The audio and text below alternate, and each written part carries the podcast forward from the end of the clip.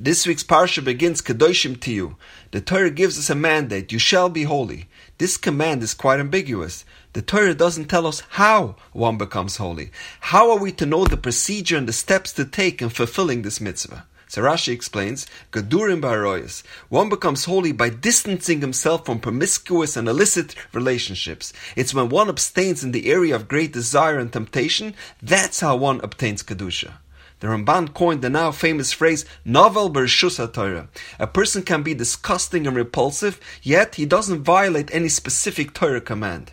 Says the Ramban, a person that excessively indulges in the pleasures of this world, although technically not transgressing any biblical or rabbinic prohibitions, he is the classic novel bershus Torah, a degenerate within the laws of the Torah. The Ramban illustrates the command Kadoshim Tiyu as Kaddish Atzmacha B'muterlach, purifying ourselves within what is permitted for us to engage in.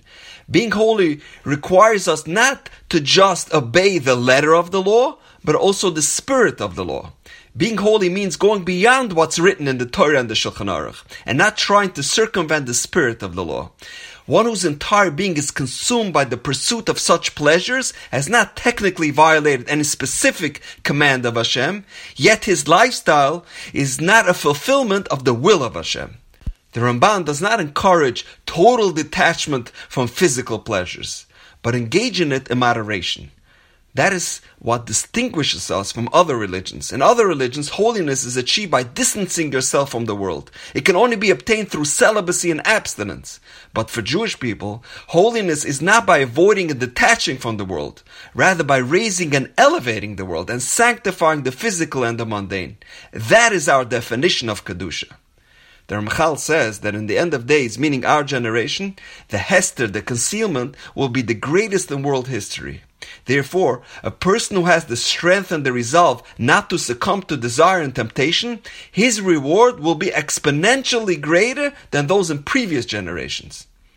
There's an incredible idea brought down in the Sefer Darchei Tshuva written by Talmud from the Ramah Pano and how one can easily remedy even the most grievous sins. He says, the Gemara says in Sechtes Yuma that there are various levels of sins, and according to its severity, each requires a different level of atonement. For some Averos, tshuva is mechaper. Some require Yom Kippur.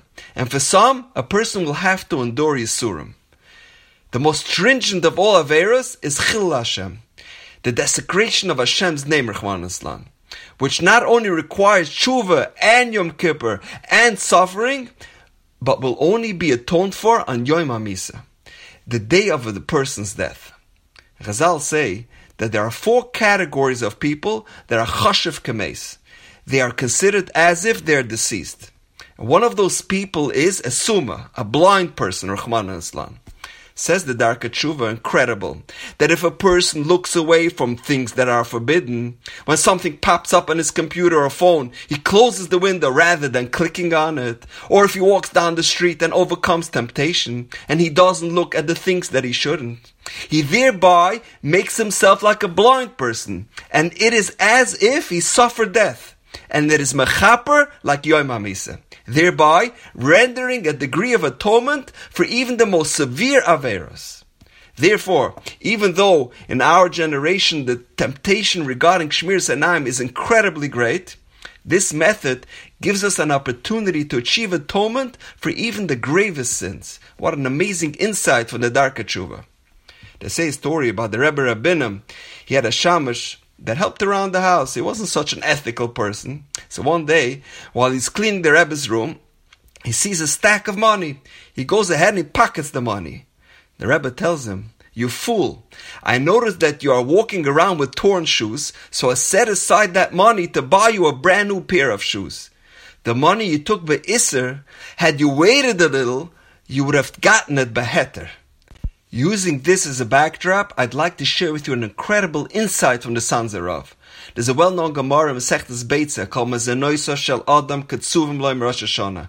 A person's parnasa for the entire year is set on Rosh Hashanah. It's decreed on Rosh Hashanah exactly how much he will earn that upcoming year says the Sanzer Rov, Ketsuvim Loy, doesn't apply just to a person's parnasa, but it's decreed on Rosh Hashanah down to the second how much happiness and pleasure a person will enjoy during the year. So he says, if you do something be'isr, let's say you take pleasure in looking at something or doing something that is forbidden, that tanuk, that hana, that joy will be taken from you in another area. Therefore, if you refrain from doing something that is forbidden, commensurate to that pleasure will be given to you in a permitted way. A great business deal will come your way, you will enjoy great nachas from your children, or some other pleasure. You never lose by refraining from forbidden pleasures. That enjoyment will come back to you in a form that is permitted. And now, we know. Have a wonderful day.